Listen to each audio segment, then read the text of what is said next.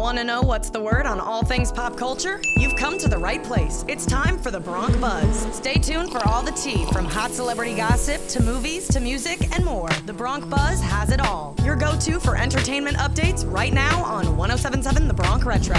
Hi, Kaleigh Muhs with the Bronc Buzz on 1077 The Bronc Retro. During a recent interview with The Telegraph, actor Michael Caine discusses his retirement from acting. Caine has gone back and forth for the past couple of years about the idea of retirement, but claims now is different, saying, I wasn't 90 then, I'm bloody 90 now, and I can't walk properly and all that. I sort of am retired now. See Caine in his World War II drama, The Great Escaper, releasing October 6th. While on an episode of Hot Ones with Sean Evans, the band NSYNC talks about boy bands when they started versus now and how they pick who sings what.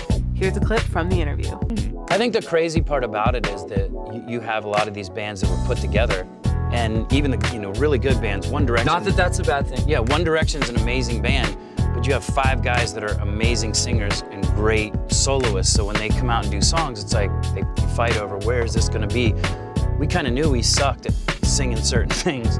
So it was like we just fell into our spots. We fell into our spots and we knew our place. You know, it was like I knew I'd be the high stuff, these guys would do the leads, Joey would be in the middle, and Lance would be on the bass. NSYNC was first reunited at the 2023 MTV Music Awards and are recording a new song titled Better Place for the Trolls Band Together soundtrack. In other news, Knott's Berry Farm, located down the road from Disneyland, had done their own version of the Maleficent Dragon Catching Fire. Guests of the farm filmed the Knott's Scary Farm Halloween event titled The Hanging Uncancelled Show as the dragon was set ablaze with characters around the dragon making references to Disneyland and the city the park is located. The show is in reference to the Maleficent dragon that caught fire back in April, causing Disney to suspend pyrotechnic effect for all parks around the world. This was Kaleigh Muhs with today's Bronc Buzz.